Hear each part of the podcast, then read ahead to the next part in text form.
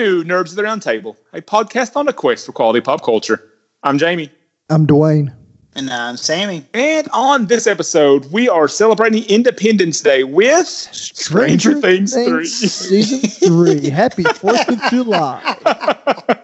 yeah, and it, well, it feels really appropriate because I remember, like, I mean, we're all, I mean, I joke about how much younger I am than you all. It's not that much younger. We all remember the 80s and all of the, you know, the, the Red Scare stuff and the, on the, the, the last you know, decade of the Cold War, and it just feels really appropriate to have the Russians be the bad guys for a Fourth of July show. Yeah, here we are deep in the era of Reagan and Gorbachev, and uh, you know, Middle America, just you know, having the the t- evacuation of the towns to the malls, and uh, and if you think about it, guys, last year around this time we were recording Stranger Things season one and two review so, you know, to get ready for this season three coming out on last year's July 4th. So it, it it's kind of works that, that we're doing this one now, right? yeah. It wasn't in a timely manner, but we got back to it. Well, but before we get deep into Stranger Things 3, we need to keep it 100. It's time to keep it 100. 100. 100. 100. And Dwayne, you have the privilege of going first, bro. All right. Well, I have a very on point keeping it 100 this week. Uh, we're deep into the 80s, as I mentioned before. I want to talk about an 80s puppetry masterpiece, The Dark Crystal. Jim Henson, Lucasfilms mythology um, of the Gelflings and the Skeksis and the Mystics. Uh, the puppetry here is phenomenal. You have these characters, this lore, it, and it's told almost like this Greek, um, you know, legend of the dark crystal. But uh, especially when you realize, you know, you have, of course, you know, Henson, Frank Oz, and the the awesome production teams there. And you know, the Dark Crystal, um, Age of Resistance, the prequel to this, is out on Netflix uh, along with Stranger Things. So check that out while you are down. Um, I know a lot of people are still under quarantine, so the Dark Crystal is my keeping it 100. It's been a long time since I've seen Dark Crystal. So, hmm. like I said, I've never seen the whole thing. All right, well, I'm up next, and me get my timer going. I I wanted to. I tell I was tempted to pick uh, Red Dawn for my 100. It felt, felt appropriate, but I'm going with something that sounds similar. Red Rising, uh, the novel by Pierce Brown. Um, it's a fun book. It's a gripping story about the far future, class warfare in a distant universe, or not so distant universe. It's actually set on Mars. Um, and the main character is driven by an event early in the book and you really feel for the guy. And so he goes through a, a lot of stuff but you understand what's driving him and you really feel for him and you want him to to make it and succeed. Um, and there's it's like they took a whole bunch of sci-fi tropes and and just dumped them in a in a pot and started stirring. There's some blade runner in here. There's some hunger games. There's some harry potter a dash of ender's game um, there's a lot that goes into this, and it's the first book I think in a five book series. The fifth book came out recently. I, I think it's the last one, um, but it's a it's a great sort of gripping intro into a series. It's a Red Rising by Pierce Brown. That's my keeping it 100. Sammy, you're so. Okay, so so here we go. So uh, so I'm staying on brand typically. Uh, I have a new documentary that I watched very recently called Lost Heroes. And this is the comic book history of our neighbors to the north, Canada. So, um, Lost Heroes really goes into the history of comic books, starting in the golden age uh, of, with Canada's own books, with uh, how comics were distributed from the States to Canada. Um, and we're not just talking about Wolverine and Alpha Flight. You know, they actually had heroes. And I know Jamie's going, Canadian heroes. Uh, they actually had an Iron Man long before uh, you know Marvel did. Uh, Canada Jack, Johnny Canuck, and probably the one that affected most of us growing up and didn't know it. There was a little animation company called Nelvana that mm. produced droids, Ewoks, Beetlejuice, the Magic School Bus, Inspector Gadget. That company is named after a character called Nelvana of the North Wind who was a Canadian superhero. She was their one of their biggies. Um, so it's really interesting. You do get some interviews from Ty Templeton, Ken Lashley, Greg Pak. You know, all these are Canadian-born comic creators.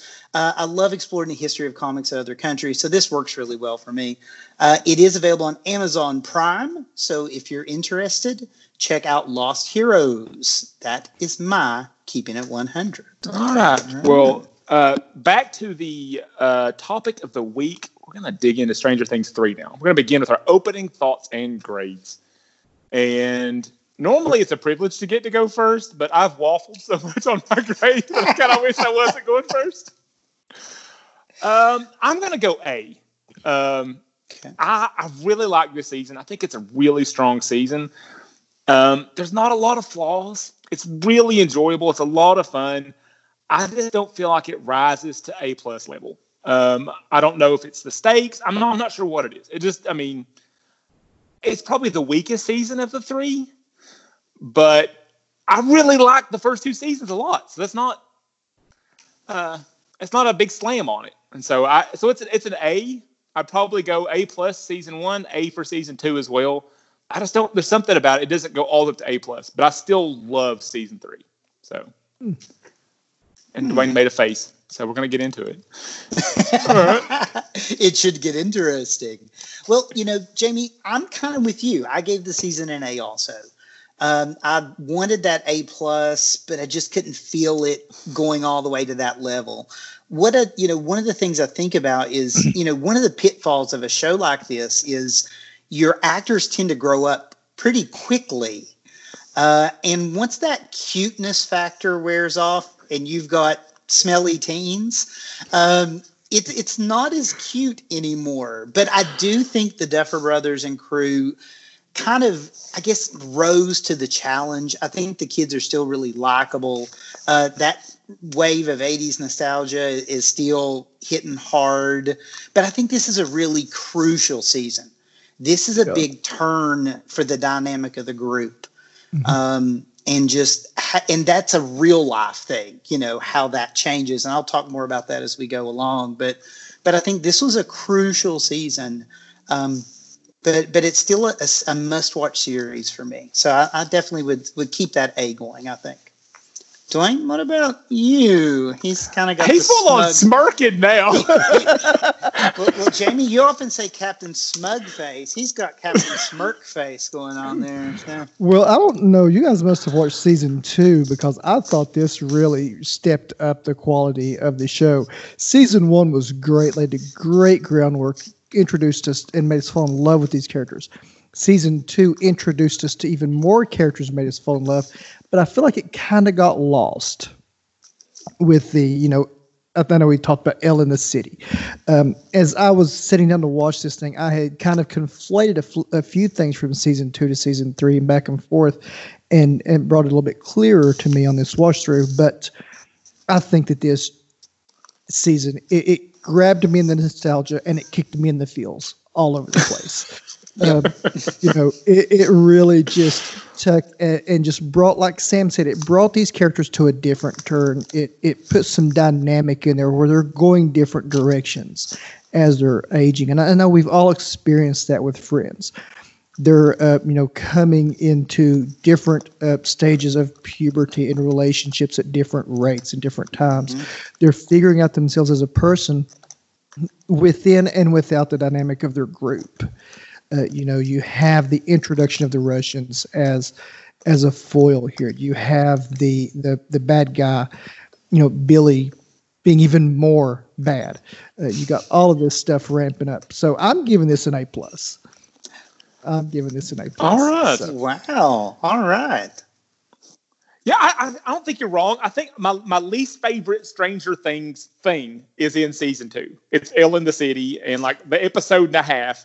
It's the low point of the entire series. I don't Yeah. hate it. But, I mean, I still, but I think overall season two is really strong. Um, It was a great season, but you know, like you said, you kind of get kind of lost with the El in the Yeah. City and some little side side tracks. But this one, it really stayed on track. It grabbed our characters and it kept us focused, really uh, intently in in Hawkins, Indiana, and with our group of people. and you know introducing the threat to the Russians was was really I think a masterful stroke. Because Well, I I mean, of course, that- it's the '80s. Everything is is blamed on the Well, I'm going to do something that probably few of our listeners will follow because we're the nerds of the round table. But I'm going to go with a basketball metaphor. I'm What being say you, afraid to use sports bar? sports. We'll we'll talk about this later. But uh, in the NBA, they talk about floors and ceilings. Like if a guy is, you know, maybe he doesn't have a very high ceiling. He's not going to be a star. He's not going to be incredibly awesome. But he's got a high floor. Like he's not going to stink. It's going to be a rotation player. He's going to be solid. Okay. Um, I feel like season two has a really high ceiling and a low floor. Like there's some real bad stuff in season two, but the ceiling is super high. And I feel like season three has a high floor and not as high a ceiling. Like it doesn't rise as high as season two, but it never drops as low as season two. And I think that's why I gave it an A and not an A plus. It just doesn't have the ceiling. Okay. Hmm. I don't In know. a man. sports metaphor, we can move on. I don't know. Well, well, I know you're talking about the floors and ceilings. I mean, but you have, and, and I know we're getting into spoilers here, but you have the the whole ending. What is the ending? Fifteen minutes or so of the show is like, you know, give me just a case of Kleenexes. I knew what was coming. It didn't get dusty this time, but I, I'm not gonna lie. The first time I watched this this season, it got dusty at the end. There was one. Yeah, the first time I saw it, I saw it with my daughter. There was active sobbing.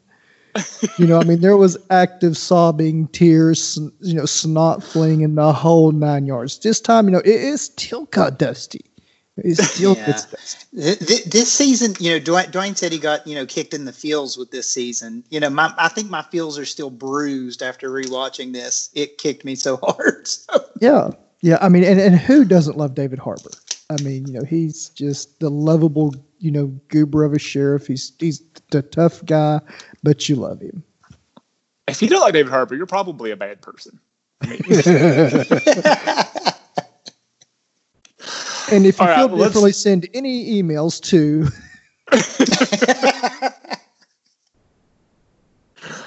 uh, at Robert Lightfield. he's used to it. Um, let's give out some fans, guys.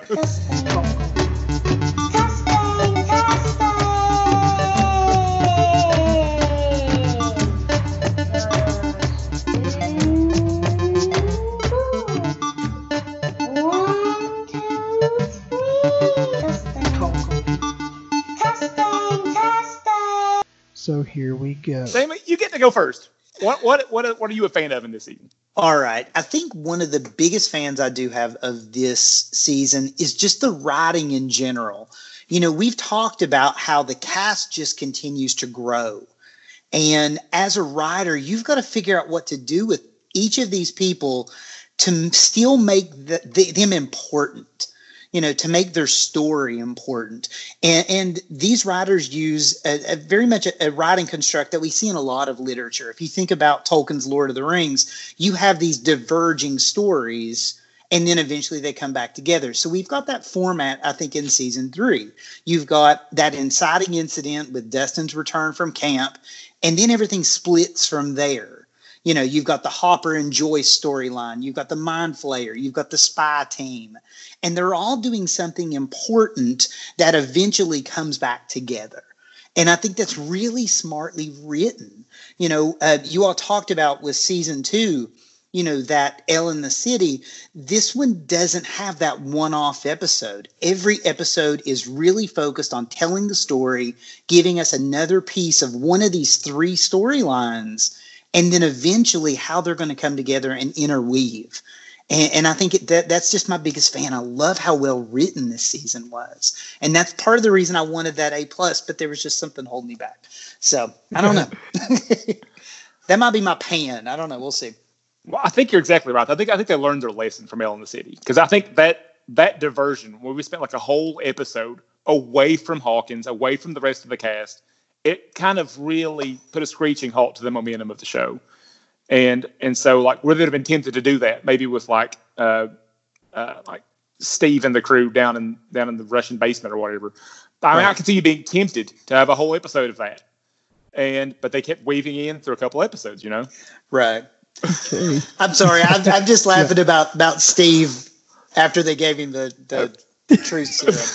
So, that'll that'll come up laugh. later. Yeah, that that'll come Yep. up a bit later, I'm sure. But yeah, I'm I'm gonna jump in here next with my fan, and you know I, I've kind of already alluded to it with the Russians. The Russians being the you know not really the bad guys, but you know the the thing that's happening there in the mall, and the mall being the cover for the Russians. This completely all American, you know, late 70s, mid 80s thing. You know, just the mall everybody congregated. I don't know if you guys you know remembered or you know how much your experience was but you know the mall was the mall. Where are you going today? Going to the mall you know? And it was just a thing. You had the food court all the different stores um the theater and and you know it's just a whole thing. But the russians being the bad guys you know and and in the red scare you know i remember in school having the drills get under the desk you know, you get under the table part of your desk if you hear the bomb drill go off. Uh, you know, uh, tuck tuck into a ball. I guess it's easier for cleanup. I don't know. you know this whole thing and not knowing you know what the russians were all about you know as as americans you know they were they were always portrayed as so different to this just militaristic super race of of communism. You know what what even was communism as a kid? You, know, you had no concept. But it was bad. And uh, you know you couldn't you couldn't have the russians because the russians were doing something. And and uh, yeah it was just so great just having that little bit of memory brought back with the nostalgia of how crazy everybody went over that. So I, I love seeing the Russians back. I, as a kid, one of my favorite movies was Red Dawn, and I was I was kind of thinking Red Dawn's one movie, and I think it's Dustin that brings it up at one point. I'm like, yeah, it's, Uh-huh. it's perfect. Yeah, perfect. Yeah, I agree. we've got a Red Dawn scenario here. Um, okay, my my fan for this week is they threw away their crutch, and it's surprising, and I'm proud of them. Um, every problem, every season, end of every season was El with her hands reached out, screaming at something until it exploded.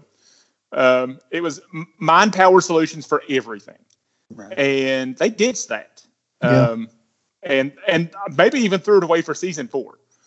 Um, and that makes their jobs as writers and as a show that much harder. As much as people have fallen in love with El as a character, um, it, but it made everybody else's actions matter more, um, and it made the solution harder to accomplish. It, it, it made the stakes even mu- that much higher because when El's powers start to go on the fence, it's like, okay, the mind flayer. It's never been bigger, scarier, or closer.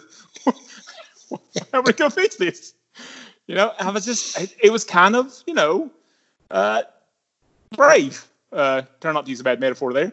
Um, but I mean, it, it took some courage, and it, I just love the way it gets every single. And this is a huge cast. It's every single character involved in resolving the plot, not just El with her hands out screaming.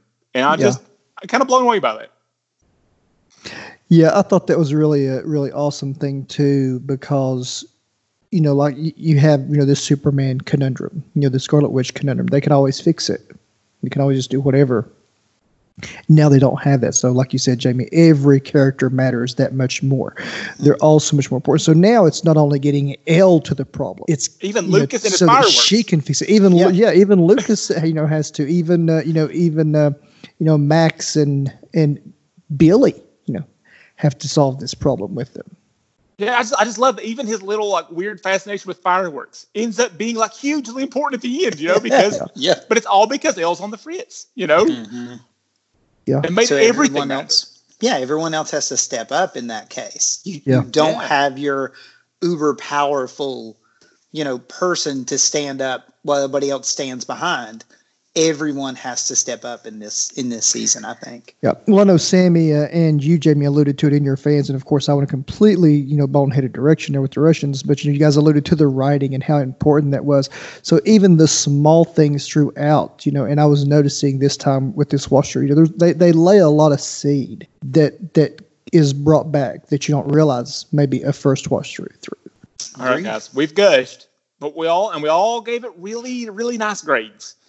Uh, but there's a pain section. Let's see if we can find something in the kitchen, Dwayne.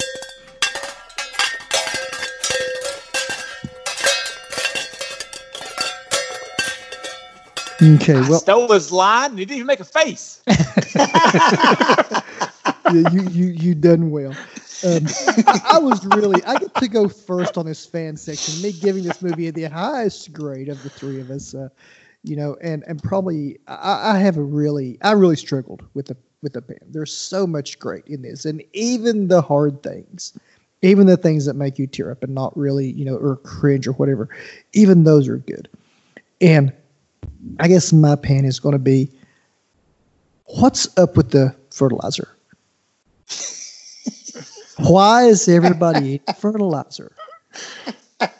I know that we don't go into the you know scientific quote unquote uh, parts of the upside down and the physiology there because you know we got a bunch of kids and a science teacher and a and a drunk sheriff you know trying to solve these problems for the most.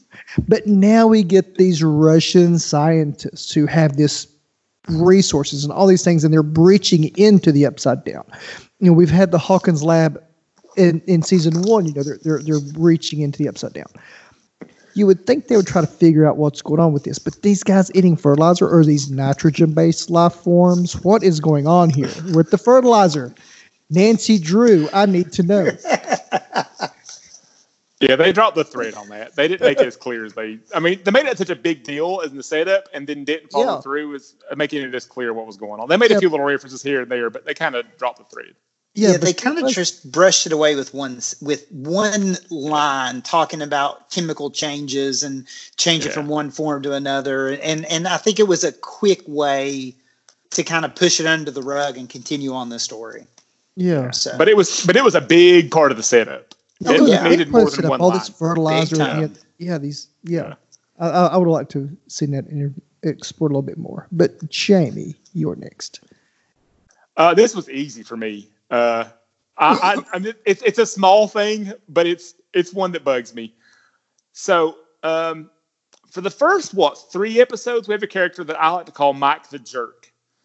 Um, we made Mike super unlikable at the beginning of the season.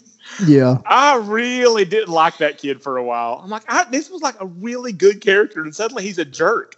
And I, I'm kind of with the sheriff, like you know, because he makes that makes that one little line, like you know, I, I'm just gonna kill Mike. I'm the chief of police. I can cover it up.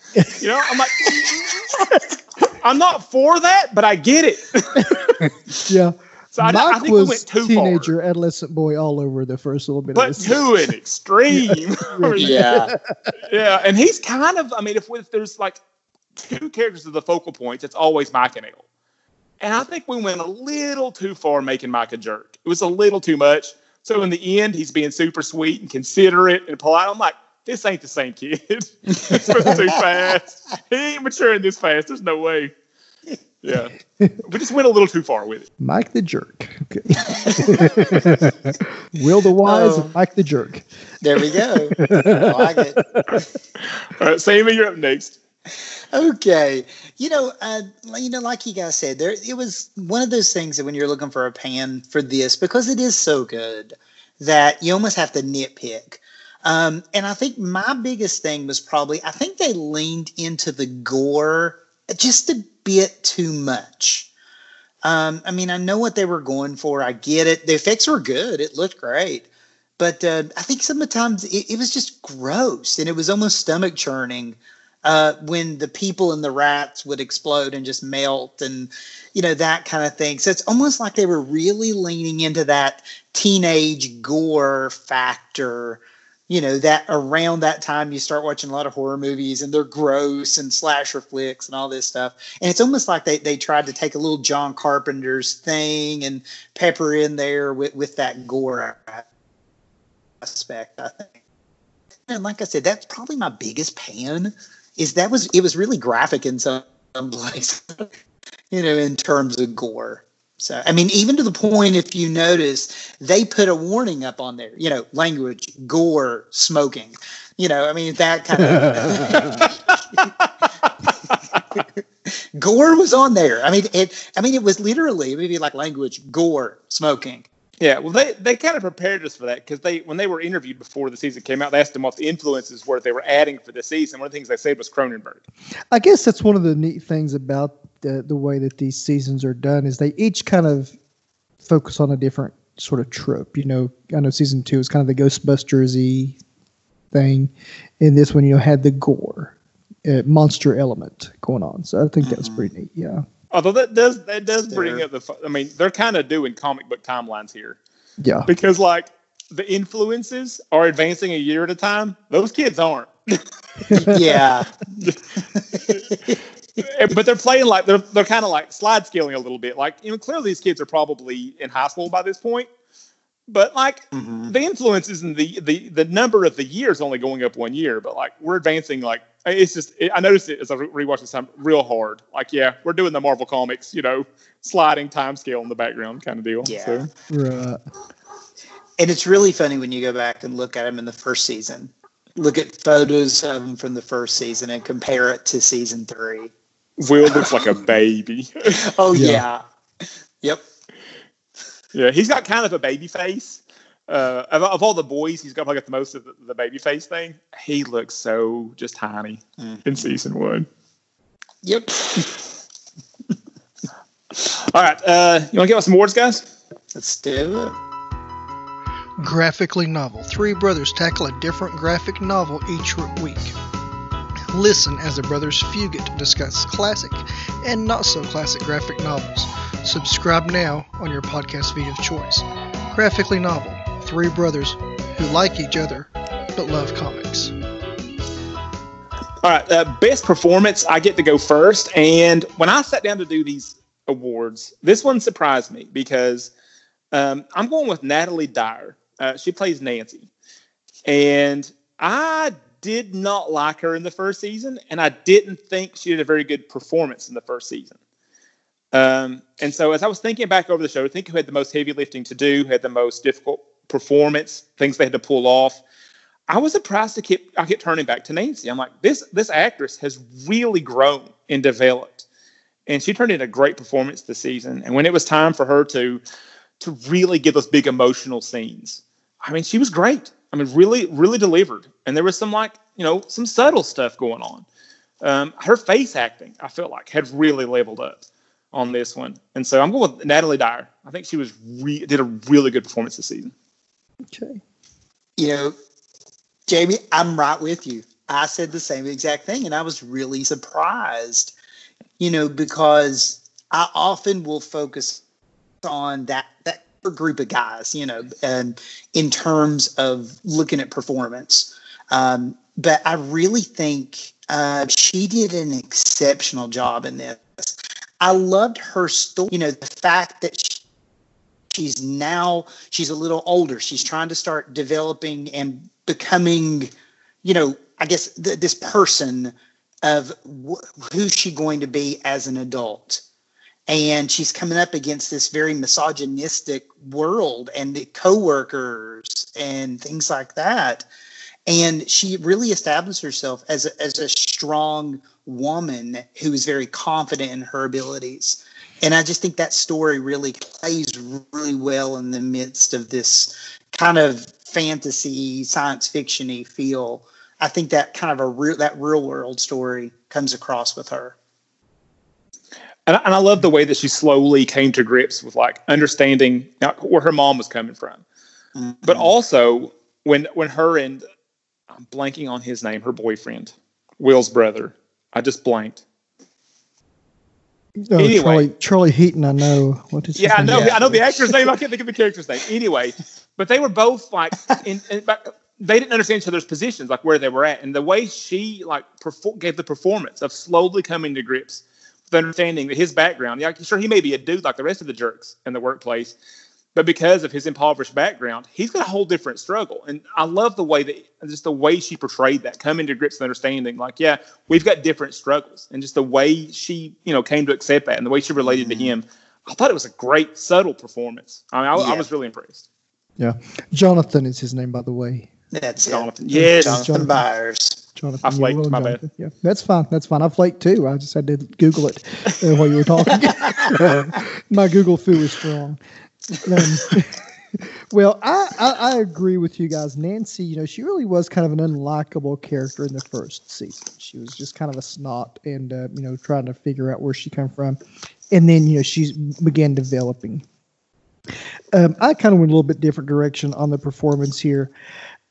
I love, and, and this is going to be a duo, a relationship here. Their, their performance. El and Max, El and Max being teenage girls, you know, uh, that made me smile the whole you know El is finally you know free from you know in hiding. She's free from being uh, you know a prisoner essentially in the lab. You know she's getting to be a young lady she's getting to be a, a, a child. And uh, her uh, you know and and Sadie Sink uh, you know Millie Bobby Brown and Sadie Sink their reactions in the mall, running around, you know, picking on the boys, aggravating each other, uh, you know, like having the, you know, introducing her to Wonder Woman. You know, uh, that that was uh, oh, th- their relationship and their performances always, you know, were seemed so natural and so much fun to me. And, and that whole relationship there, I think, was one of the strongest performances in the movie. There's no rule Dwayne can't be in. I agree with Okay, Dwayne. sorry. I did like that though. Just that interaction between them at the mall, you know, it, and you know, we talked about how, um, you know, Natalia Dyer's character, you know, in terms of that was kind of growing and changing. It was also, you know, not just Nancy. It was also El kind of coming into being who she was. Yeah. So, I like that. Thanks, Sammy. No problem.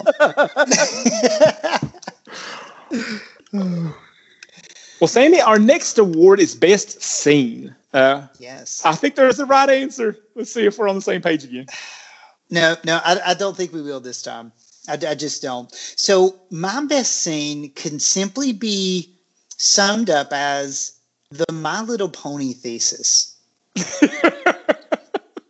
okay. I'm intrigued. I loved the interaction with Dustin and Erica when they were in the duck system. Um, she for two, two seasons now, season two, and then this one, she keeps calling them nerds. Be you nerds, you know this kind of You thing. nerd. And I love that Dustin calls her on it. And I love the way that he explains what a nerd is because this is something I've said for years. You know, being a nerd is, about being intensely passionate about something. Um, it can be sports, it can be video games, it can be movies or books or comics, it can be whatever. So he calls her on it. Oh, you know social studies, you know, you know this. You've got a My Little Pony backpack. That's like, you know. We also learned that Dustin's a brony, but it's just one of those things. Um, but it's okay. But I love that scene because I think that really plays into nerd culture, so to speak, and and what it is to be a nerd. Mhm. So the My Little Pony thesis. So. Sam, you're not wrong. Uh, you're not wrong, and I love uh, Erica in, in you know the second in this season. And you know, speaking of it being the Fourth of July, you can't spell America without Erica. And he just snuck another quote on. But uh, if he I'm didn't, gonna- I was going to. I'm going to let Jamie uh, save his uh, right answer for last. Um, I'm going to go here, and, and this may be the right answer, but I don't think it's going to be Jamie's right answer. But the entire ending, you know, Hopper's letter, uh, as everybody's going their separate ways. You know, we're talking about it getting dusty. We're talking about you know the tears flowing. Um, you know, El not having her powers. You know, you have all the weight there. The Byers leaving town, and then we have the after credit scene. And guys, if you didn't clue into that, Netflix will speed up the credits and show you what need what you need to watch next, but they didn't. So yeah, if you don't go back to the end of the last episode, hang out, and you'll see some very interesting information happen. But uh, yeah, the, the entire ending scene there uh, with Hopper's letter uh, really wrapped up this season, and really the first you know couple seasons, the whole relationship with Hopper there. But hopefully, we'll be getting some more. Jamie, what's the right answer? The never ending story sing along. That's the right answer. Turn around. Look at what this- to see. As soon as Dusty Buns starts singing, I love. the whole love thing, I mean, on the very first viewing, I was unprepared. I didn't know what I was watching for a few seconds. but when I watched it this time, the thing that's, that really stuck out to me, just jumped off the screen, was the expressions on every other character's face. That's what makes that scene so worth it because you, you have all of this tension. Everything's about to go down the drain in the next five minutes. and they have to sing the theme to this movie, you know, for everything to be okay. And everyone's just listening in horror going, what the heck? and I love that Susie stands her ground to Dusty. No, Oh, no yeah. dust, no dusty giving- buns now, I'm hanging up. and I, and I, I love that Dustin is just like, man, it's quicker to just sing the song than fight with her. you know, let's get it over. with. just, just rip off the band-aid, start singing. Yeah. Yeah. And I love that we finally got to see, you know, Susie Pooh. You know, and that this she was real. this she was real and, and and hotter than Phoebe Cates. That was a lot of build up. A lot of build-up. Oh, goodness, Uh, goodness. all right. Uh, go ahead. Oh, our, And our did, do, and award. did do notice before we go though, they did sneak in Phoebe Cates as a stand-up. You know? Yes, Yeah. I noticed that. St- yeah, Steve was holding her awkwardly at the end there. yes. Um, uh, so our next award is best main character. Uh, we're switching things up a little bit for this season, uh, for this episode. So, Dwayne, who's your best main character? Well, there are so many, and I even wrestled with pairing up a couple, uh, a couple because there are so many great interactions there. But I'm going to leave that be. I'm gonna, I'm gonna leave that lay. But uh, I'm I I really struggled because there's so many good ones. But I really liked the, where they took Billy this season. Instead of just being a jerk, bad guy, they really truly possessed him and made made him a bad guy, and he got to stretch, you know, out as an actor. And I think he's a really great actor. I know he gets some grief for being in the Power Rangers movie, and uh, I know he, uh, you know, he's rocking the mullet and the stash in this. But uh, Dacre Montgomery as as Billy, and that is how you pronounce that, Jamie. Dacre. It's like Okay. It's a D. Yeah, it's, uh, that was from his own mouth. It's Dacre Montgomery. Hmm. And I think I chose that award just so I could share that knowledge.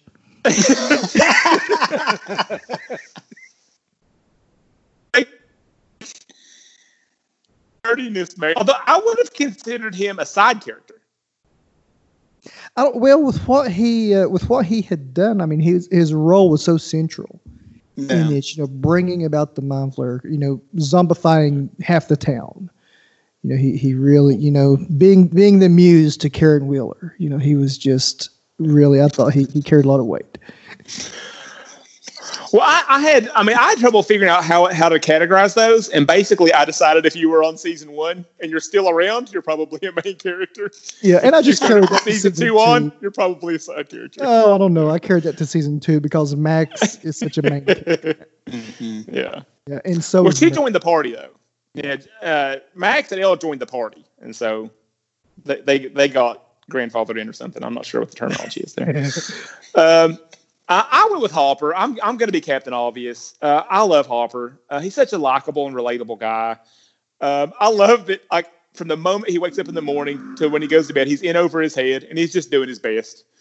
Uh, you know, he's trying to do right by all the people in his life, but like you know, he's just kind of fumbling along. Um, he always means well, even when he messes up. You know, he's always doing his best, and I just I love the guy, and so much goes wrong for him. He Mm. handles everything the wrong way. exactly the I wrong way. yeah, I just love the guy. Not with Hopper.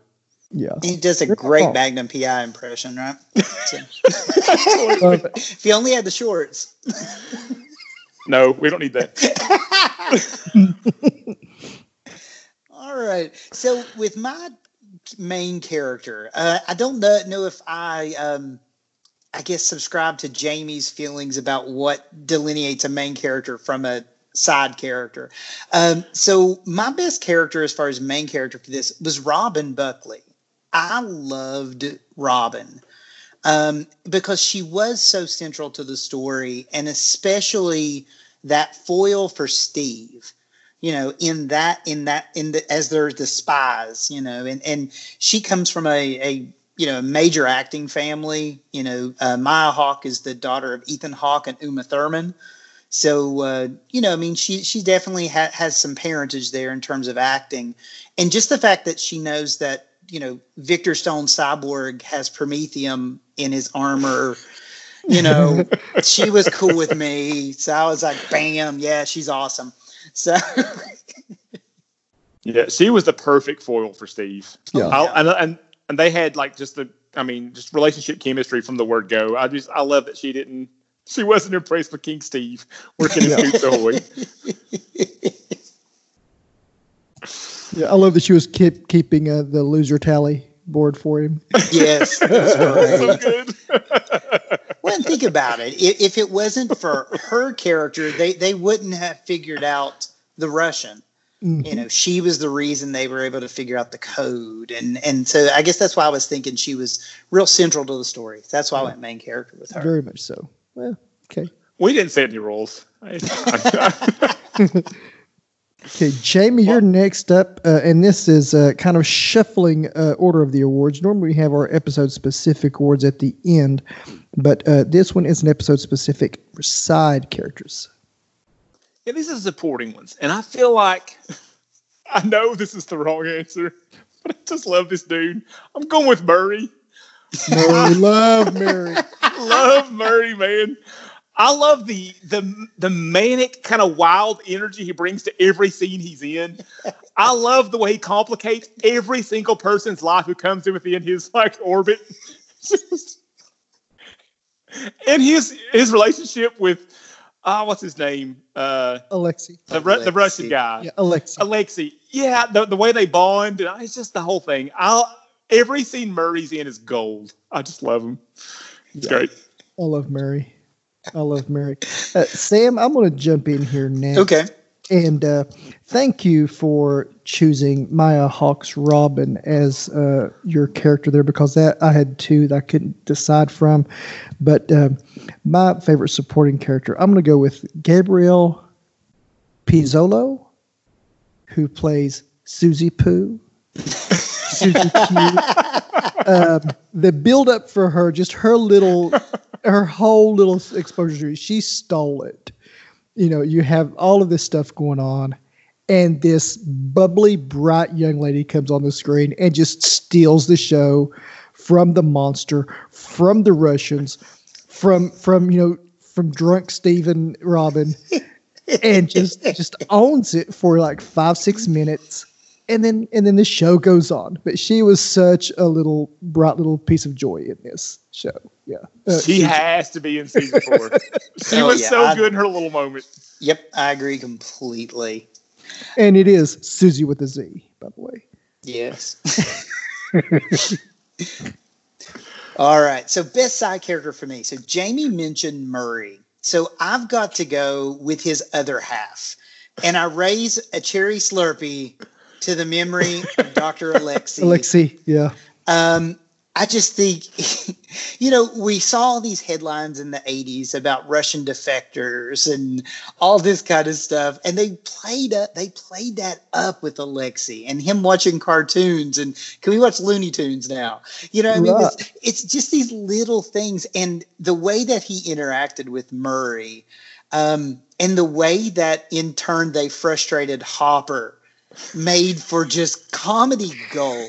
So good. right. So when, good. when, when they were discussing uh, the you know the tension between you know between Hopper um, and see I, I'm flaking now so uh, Joyce, Hopper and Joyce. Joyce, thank you. Hopper and Joyce, you know, uh, it was just so funny. Just they were laughing and just cracking They up had at it? him. Yeah, it was just great.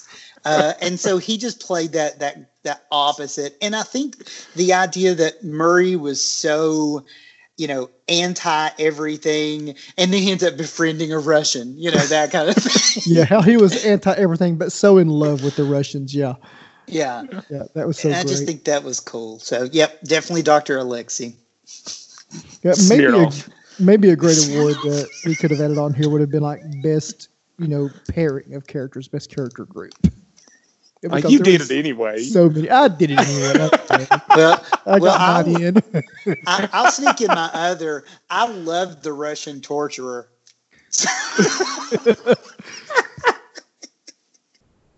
he was great. All right. Well, Sammy, you're first up on our next award for best quote. All right. So I've done a lot of funny. So I picked a quote that I think was a little bit more serious. And it really kind of hit home. And it was an interaction between Will and, you know, Mike the jerk. Um, you know, what did you think, really?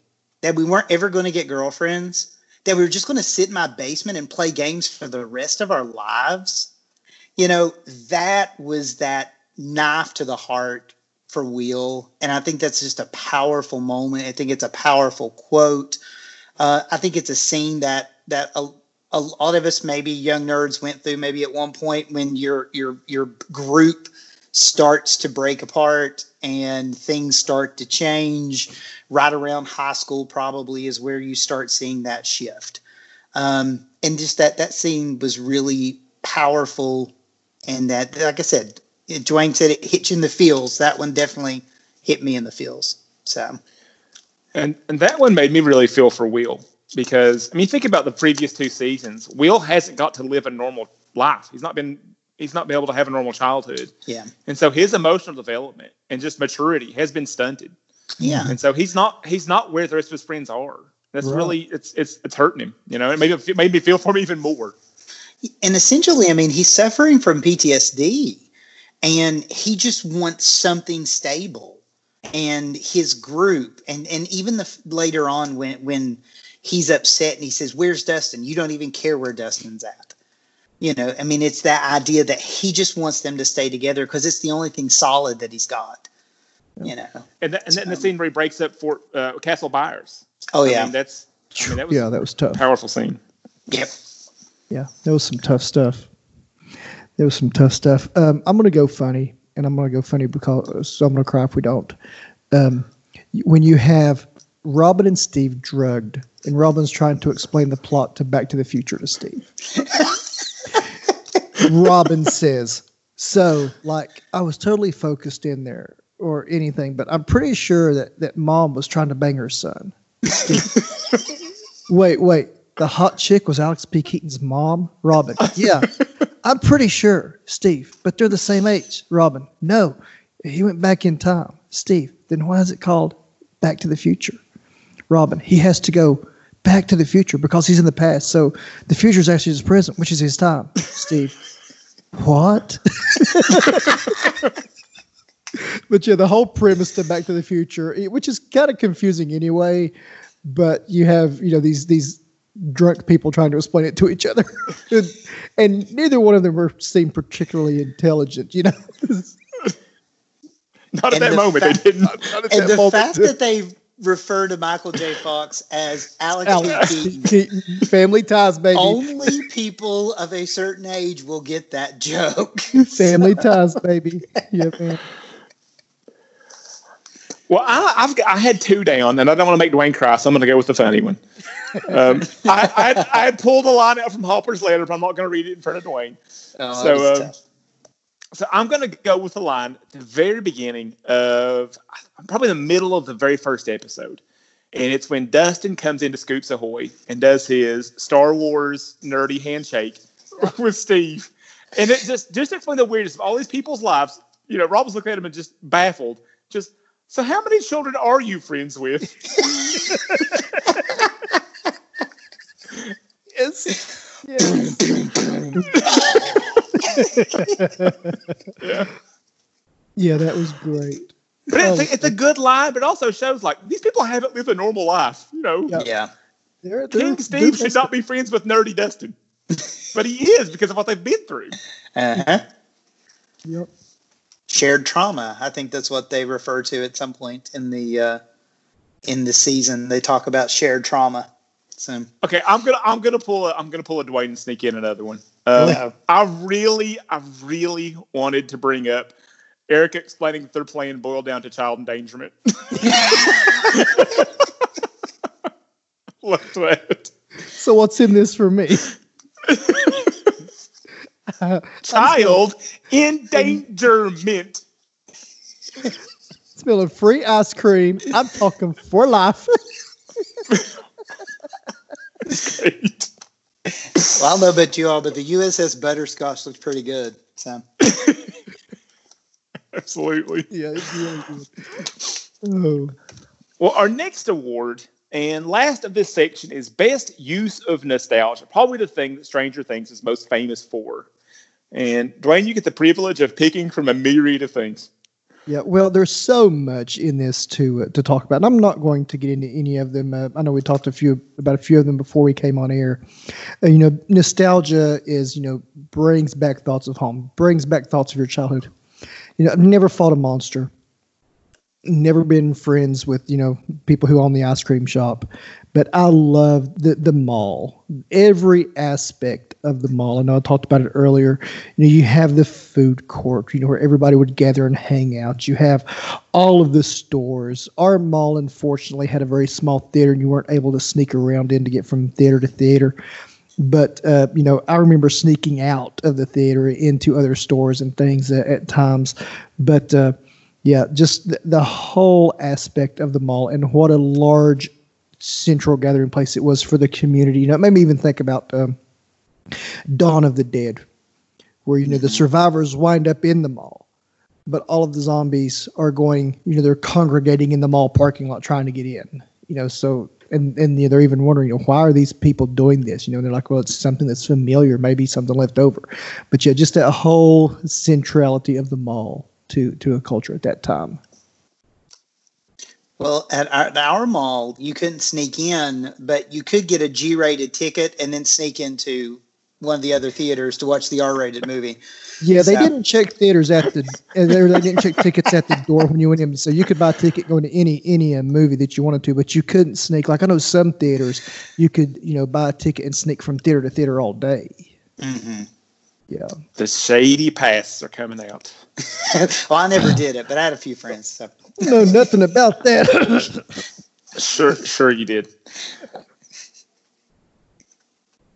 All right. Uh, well, I'll, I'll go next uh, to break up the awkward silence there. Um, I'm going to go with the cabin attack. Um, that felt like a scene from Evil Dead. Yeah. Um, I mean, the whole thing, and and and, and I, I know it's kind, it might be a little bit of a reach. I'm afraid it wasn't intentional, but with the with the Evil Dead poster in Jonathan's room, I know it's at Mhm. least an influence on them. And so, I mean, even to Nancy firing the shotgun, she kind of looked like Ash. I can totally see her holding that shotgun there and yelling, "This is my boomstick." Uh, and even the way it was filmed, it kind of felt like Raimi had consulted for like a couple of days of shooting. All right. So I'm going to go with the the cabin attack from the Evil Dead is my best use of nostalgia. oh yeah. Okay. Okay, so I think that leaves me. So, you know, since the beginning of time, there's this been eternal war between good and evil. The 80s provided us with instances of battle lines being drawn all over the place, but none more so than original Coke versus new Coke. yes. Now I fell squarely in the original Coke camp. So, uh, but I do remember that really well. The even the style of that can, um, you know, when Lucas is drinking that, I remember those cans drinking that and going. I think I like the original. I like the old Coke better. Yeah, So yeah, but yeah, that's my nostalgia trip. Is is that you know the debate between original Coke versus new Coke. So, in a world where one Coke wasn't enough, Coca Cola has created new Coke. I, I I love that Lucas is so comfortable in his own skin and so comfortable in, in having and, and just being different in his opinions that he's willing to go on that long solilo- soliloquy about how great New Coke is. Yeah. God, They awesome. all think he's insane, you know, and he just keeps going about how it's sweeter and it's better. And just, Yeah. just, I love that he's that kind of guy. I wasn't that kind of kid. I was terrified of what other people thought of me. And Oh, he's yeah. just sitting there all smug. I love me some New Coke guys. it's just great. I loved it. The, the other thing that'd be nostalgic for me is the fireworks. I had a buddy that was obsessed with fireworks. Um, and I think he used M80s to blow up the majority of his G.I. Joe figures over the course of the years. So, Lucas had a lot of great stuff this season. I think this was his best season. Yeah. yeah, I agree with you. Yeah, Lucas was cool. But, you know, we're speaking about nostalgia. We're speaking about things that, you know, mean a lot to us, things that bring back fond memories of our youth and childhood. You know, in our youth, we were introduced to a few characters. You know,